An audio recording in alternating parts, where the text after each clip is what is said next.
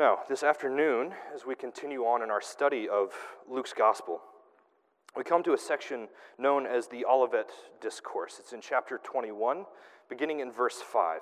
And if you're using our uh, Pew Bibles, you can find that on page 880. Now, there are uh, parallel accounts of this passage in, in both Mark and Matthew's Gospel. It's in this discourse that Christ tells his disciples of the destruction of the temple the destruction of Jerusalem, and even the second coming of the Son of Man. Now, the theological term for this study, for the study of, of end times, is called eschatology. I'm sure most of you have heard this word before. It literally means the study of last things. So you might hear terms like the eschaton, which really is the final event in God's plan, the final event at the end of the world. Or you might hear the term parousia, which literally means the, the coming or in this case, the second coming of Christ. So when I use these terms, or if Pastor Kerr in the coming weeks are, is using these terms, uh, you'll know what they mean. Um, and even if you don't, sometimes as you're reading different literature and you see these terms thrown out and you're like, I feel like this is important, I should know what this means. Uh, keep those in mind. Those are good terms to know so that you can identify what's happening in, in what you're reading. And so I say this week or in the coming weeks when Pastor Kerr uh, will be preaching on some of this, if you pay attention in your bulletin, you can see that this says uh, part one. Uh, so the, the Olivet Discourse is a fairly lengthy passage. Uh, and as Matthew and I have prayed about it, we felt led to at least split it up into three sermons. So this will be the first of probably three, potentially more as we go. So as we begin a study in eschatology, it's, an, it's important to understand why we're doing this uh, and what everyone, no matter their understanding or their interpretation of, of this passage and, and other passages where the future and the end times are prophesied, it's important to understand what we agree on. So, first, we're committed to preaching through Scripture. That's what we do each week. We take it verse by verse, section by section, and so this is next. So, that's simply uh, the first reason. Second is this is what Christ teaches. He takes a moment before his crucifixion, before his resurrection, to talk about things that are to come. And so, though we won't cover this passage today, Christ says in verse 28 of Luke 21, He says, Straighten up, raise your heads, because redemption is drawing near. He's telling us these things so that we might take heart, to know that redemption is close. Now, as, as to what we all agree on as Christians, Millard Erickson, he's a, a theologian, a theologian, a writer, uh, he has this to say about the study of eschatology. He, he writes Many of the issues of eschatology are obscure, difficult to deal with. Consequently, some teachers and preachers simply avoid the subject. Certain professors who teach courses in Christian doctrine always find themselves running behind schedule in their lecturing. And consequently, they never have time to deal with the millennium or the Great Tribulation. But more than one instructor has admitted that the lack of time is a convenience. Now, at times, eschatology has become a topic of debate. This is not the purpose for which God has revealed eschatological truths. Paul indicates in 1 Thessalonians 4 his reason for writing about the second coming. Some believers whose loved ones had died were experiencing a grief that was unhealthy and unnecessary. So in 1 Corinthians, Paul says this Therefore, encourage one another with these words encouragement. The truth of eschatology is meant to encourage and assure us. So, as we come to our text this afternoon, we need to keep that in mind that this teaching of Christ is meant to encourage and assure us. So, before we come to our text, won't you bow your heads with me again in prayer and ask God to bless our study this afternoon? Gracious Lord and God, you are sovereign. You're sovereign over the past, you're sovereign over the present, you're sovereign over the future.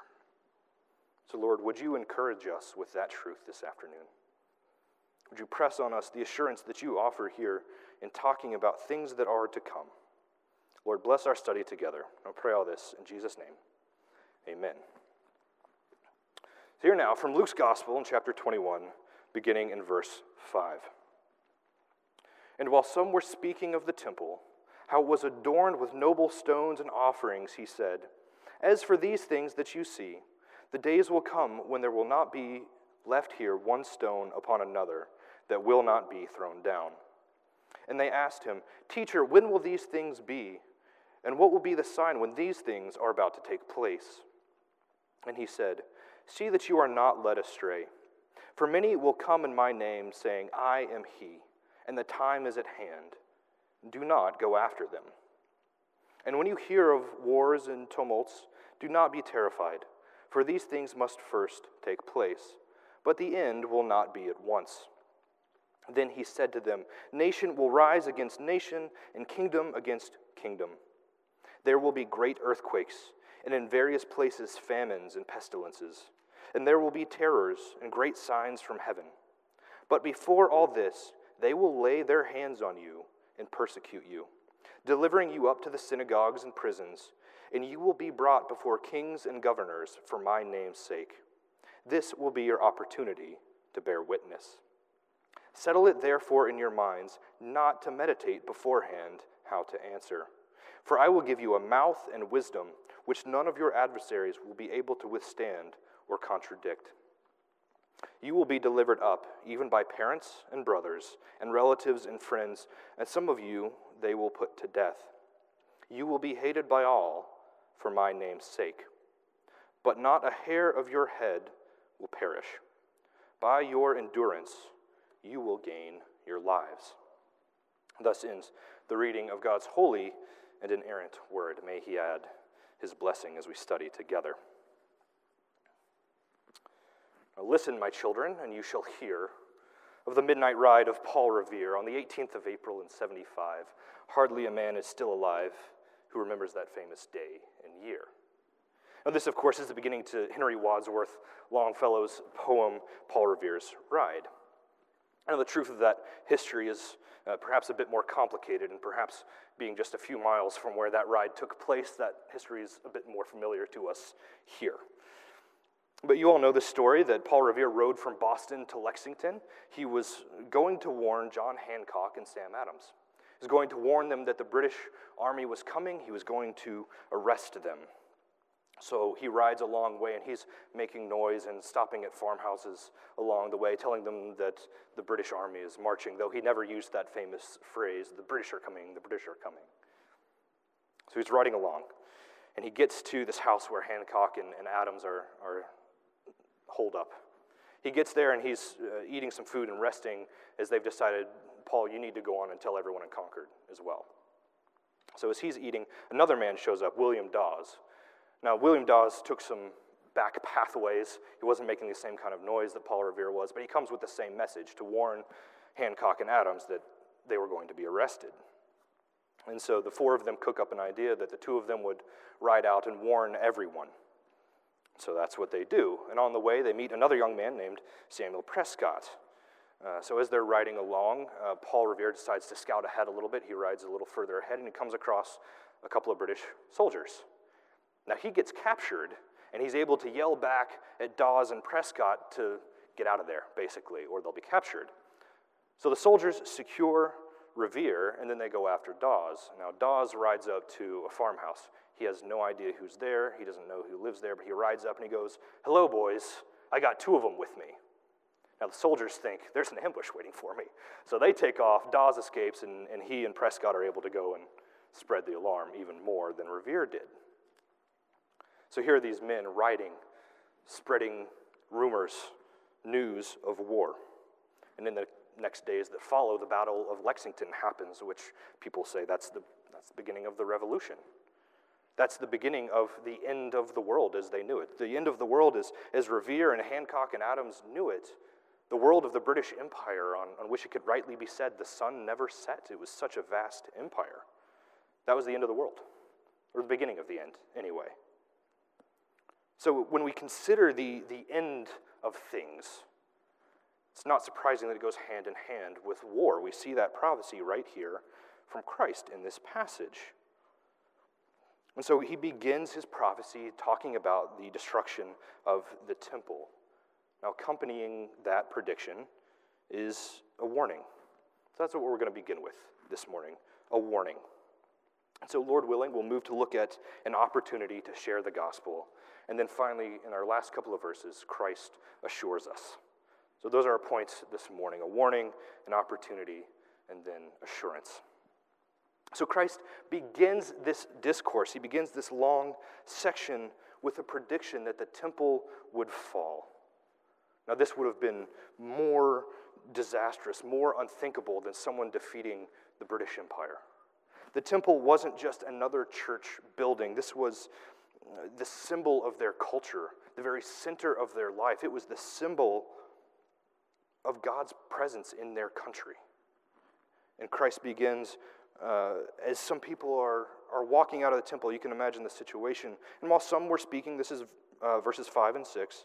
While some were speaking of the temple, how it was adorned with noble stones and offerings, he said, that is, Christ said, As for these things that you see, the days will come when there will not be left here one stone upon another that will not be thrown down. It begins with some folks just noticing the beauty of the temple. And it was quite beautiful, though they lamented in, uh, in the Second Temple period that it was not the same glory as Solomon's temple, but still it was a beautiful building. It was one of, one of the wonders of the time. In fact, Herod had begun a reconstruction project to restore the temple. It was a glorious thing. And as we heard last week, if you were with us, there were places for offerings inside the temple where people could come and, and give money. And one of those large boxes would have been for offerings in the temple, for this adornment, for the reconstruction project that's going on. So it's natural that as they're walking out and they're with Christ, they're looking up at, at the work that's being done and they're, they're marveling at this great wonder, at this symbol of God's very presence in their country and in their lives. But Jesus doesn't do the same thing. Jesus, this, this man who was so full of zeal for his father's house that he turned over the tables of the money changers and the swindlers. He doesn't share in their adoration at this moment. He begins to prophesy and, and almost lament at the end of the temple.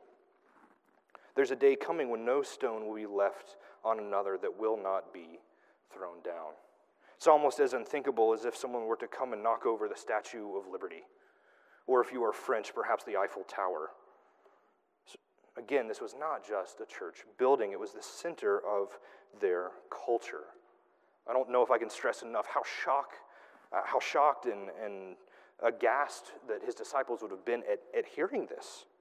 And so they immediately ask, When will this take place? What will be the sign when these things are going to happen? But before he answers them, and he does, he will answer them, before he does, he takes a moment to warn them. In his wisdom and his care for his disciples, he first begins with a word of caution. Before we get into everything, I'm going to warn you. Verse 8 See that you're not led astray. In that day, there were many claiming to be prophets, there were many claiming to be the Messiah of, of some kind. And so the people were led astray, believing in these false prophets, these false messiahs. And now nothing like that would happen today, would it?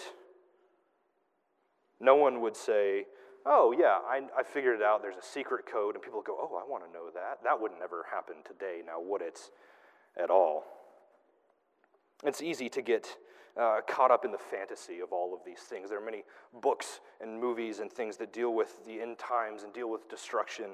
And it's easy to get caught up in those, those false pictures that those stories sometimes present. But Christ gives us a warning. Many will come in my name, saying, I am he. The time is at hand. Do not go after them. There, there have been, there will continue to be false teachers who claim that they have some special knowledge, some special revelation, or some secret code that they've deciphered about when the end will come. Don't get swept up in this. In the parallel account in, in Mark's gospel, Christ tells his disciples at the day of judgment, at the end of the world, there's only one who knows it. The Father knows the day, not even the Son knows it. So, no mortal human who claims to know when the end happens can actually know, because only the Father knows. Now, this begs the question, doesn't it? Why is this the case? Why? Well, it's here that we have to remember the purpose of the study of eschatology, the purpose of the study of, of end times. And that purpose is to demonstrate God's sovereignty and to assure us of his salvation. We're not to trust in the words of men, but trust in the words of Scripture. Trust the word of God. So when you hear of the end, when you hear of war and rumors of war and tumultuous happenings around the world, do not be terrified. These things, including the destruction of the temple, including war, these things must all take place before the end. But, Christ tells us, the end will not be at once. So, so even though we see what Christ has said is coming true and parts of it have come true, we think of the western wall of the temple it's the only part left standing. We know that in, in, in 70 AD, the Roman army pulled massive stone of the temple down on top of massive stone of the temple. So, seeing that prophecy come true, take heart, be assured. Christ has said that these things would happen, and so we can trust his word. You know, over the last couple thousand years, there have been plenty of wars to choose from. Now, not every war is a sign of end times. Not every earthquake that happens means the end of near, uh, that the end is near, excuse me. But what wars should do, what earthquakes should do, what famine and pestilence, when we hear of these things, what that should do is return our attention to the Lord. They should remind us that Christ's words are true, that he is trustworthy, and that the Lord is sovereign the Lord has a plan and that we can be comforted by his providence. So do not be terrified and do not be led astray. So, as the Lord warns us, as the Lord comforts us, he also tells us then of the other things that must take place. He tells us that among other things that, that we've mentioned, pestilence and famine, he tells us that persecution is coming. But in that persecution, there's an opportunity. So look back with me at verse 10 if you have it open. After this warning, Christ does answer the disciples' question. He does tell them what signs will happen before the end. Nation will rise against nation, kingdom against kingdom. There will be great earthquakes, and in various places famines and pestilences, and there will be terrors and great signs from heaven. He's telling them these things are going to happen. We have seen this throughout history, and we will continue to see it. There have been wars, there will be more. There have been earthquakes, there will be more earthquakes. There have been famines and pestilences, and there will be more famine and pestilence. But the same comfort here is that this is not outside of God's sovereign providence and his decrees. But before all this happens, he says, verse 12, something else is coming. Before all this, they will lay their hands on you and persecute you delivering you up to the synagogues and prisons, and you will be brought before kings and governors for my name's sake. Persecution's coming. It's been coming, and it will continue to come. And just as we prayed for our brothers and sisters in Mali today who are facing persecution, so it will continue.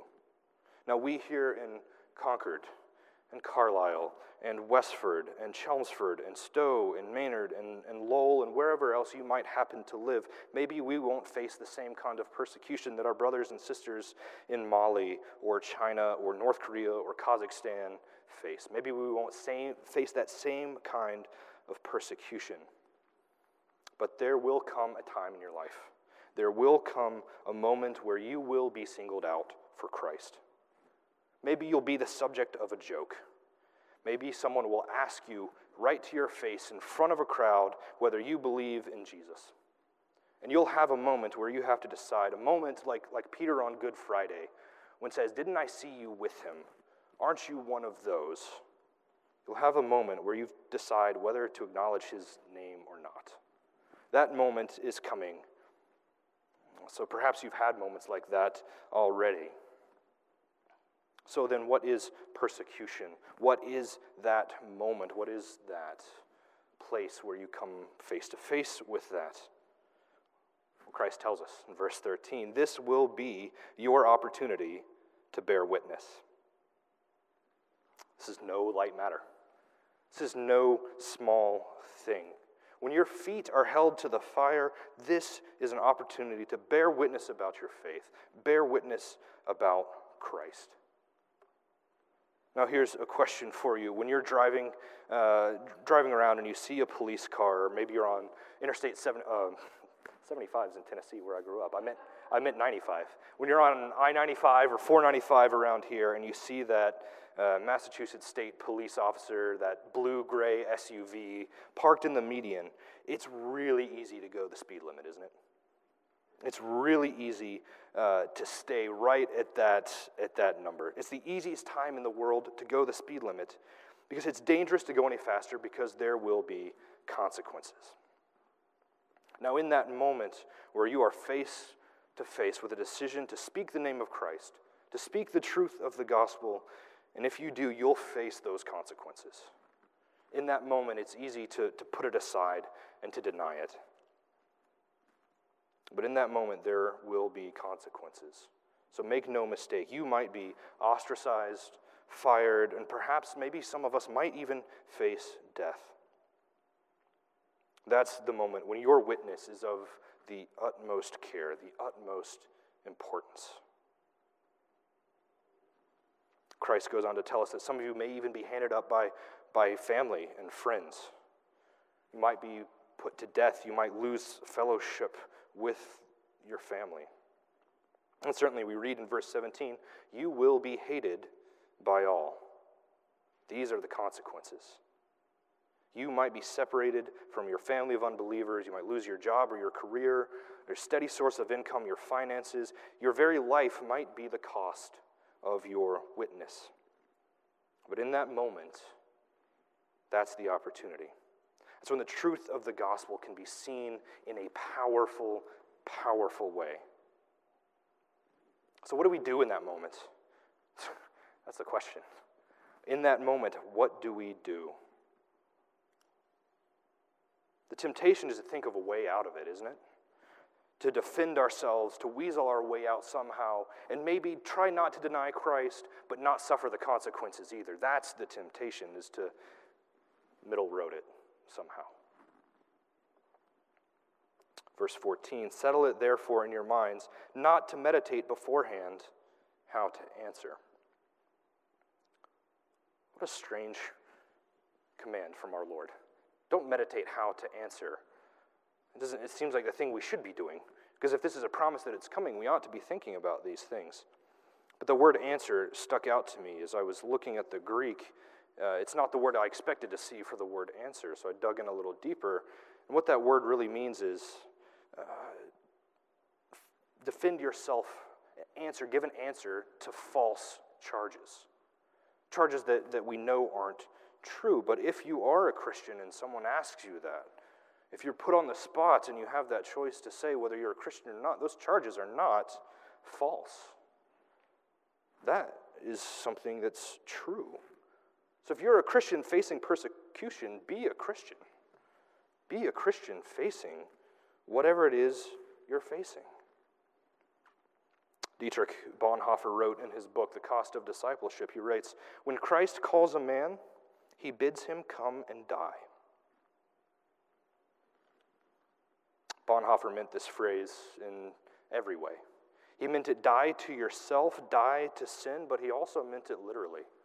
Jesus bids us come and die. But we're not left on our own in that moment either. In that moment of persecution, who could carry that? The weight of that responsibility, the weight of the magnitude of that opportunity to share the gospel, which of us could bear that? So Christ says, For I will give you a mouth and wisdom, which none of your adversaries will be able to withstand or contradict. Christ will be with you. Let's first talk about what this doesn't mean. It doesn't mean that Christ is guaranteeing you get out of that situation scot free. It doesn't mean that you'll be seen as some great speaker or preacher or apologetic genius. It's not what it means. It doesn't mean that you won't face those consequences we've already talked about. It doesn't mean you won't face those. What it does mean is that Jesus will be with you. It means that if you belong to Him, that in that moment your witness will be true. It will be a testimony of God working in you and through you to share the gospel. No one who hears will be able to say that you're a hypocrite, that you don't actually believe. They will hear Christ proclaimed and they will see it in that moment. Brothers and sisters, persecution is an opportunity. It's an opportunity for God to work in you and through you, an opportunity for the truth of the gospel to be spread in a powerful way. Now, this also doesn't mean that we have license to stop praying. We have license to stop reading our Bible or stop coming to worship. Christ will work through you in those, in those times. But think back to Stephen, the first martyr. As he's being stoned or he's about to be stoned, he gives a sermon and he recounts the history of Israel. He goes back to the scripture and scriptures and he tells the truth of Christ as we see it all throughout the Old Testament. But what comes to mind in Stephen? Scripture. Christ may speak through us by bringing to mind the words which he's already given us, the words which he's already written down for us in Scripture. And through prayer, constant prayer, we may learn to listen to His Spirit guiding you, and so we can listen to Him bringing to mind those things which He's telling us. So, friends, be ready, because persecution is coming, and it's an opportunity to share the gospel. And this is a truth that we need to accept. And just as we saw that Christ's words are, are trustworthy and true about his, his prophecy of the future, so they're true about the promise of persecution. But his word is also true about our, our final verses.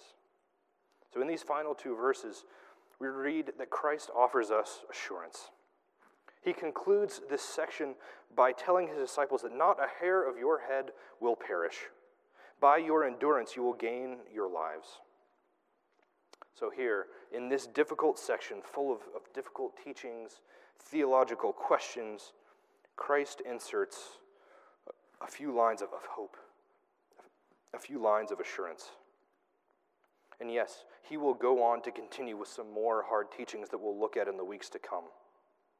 But here he takes a moment in, in the midst of these prophecies of destruction, this unthinkable prophecy of the destruction of the temple, these prophecies of persecution. He takes a moment to assure us that by our endurance we will gain our lives. Now, it would be easy to take this passage and take these two verses out of context and read into them that it's, it's by our own strength. In that moment, if we can do it, if we can stand firm, if we can endure, then it's by our own determination that we're saved, by our own endurance.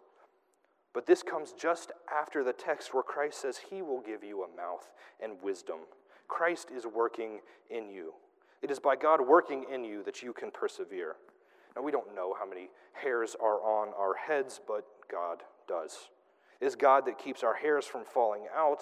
It is God that has them falls out and knows how many there are when they do. It is God that sustains every aspect of our lives. It's God who calls us, God who justifies us, God who adopts us as sons and daughters. It's God who sanctifies us. And it is He who will be faithful in bringing those that belong to Him to glory. We can take comfort in this. We can take comfort that the Lord knows the end of the world. He knows the end of all things, and He knows of the coming glory. We can take comfort that He knows persecution is coming. We can take comfort that He will help us when that time comes. He is faithful, and He has promised to bring those that belong to Christ into glory with Him. Whatever wars may come, whatever signs and terrors that we might face, whatever earthquakes or famines might come, whatever persecutions you're going to face, whatever might come, God is sovereign. And He has promised that you should not die, but you will persevere through it. He will bring you to Himself. Because this is why Christ came, isn't it? In our passage, this, this teaching comes just just in the days leading up to the crucifixion, the days leading up to the resurrection. He came to forgive our sins that we might be reconciled to God. It is only through Christ that we can be called, justified, sanctified, and then brought into glory. We don't know when all this is going to happen. We don't know when all of these signs will take place, but do not be led astray. Christ is the only way we can come to God. So don't listen to anyone who claims to know when the end is coming. Trust only in Christ. Look to him for help in persecution, and trust his word. Be encouraged, and be assured that he will save you. Let's pray. Gracious Heavenly Father, we thank you for how you work in our lives. We thank you that in those moments you will be with us. Lord, we cannot do this ourselves. To think of the end and how the end is coming and when the end is coming can be overwhelming. So thank you for your promise, your encouragement not to be overwhelmed. Father, thank you. May we take this word, this teaching, this hard thing to think about, this thing that we don't understand, may you take it and encourage us with it. Encourage us in your sovereignty. We thank you and we pray this in the name of Christ. Amen.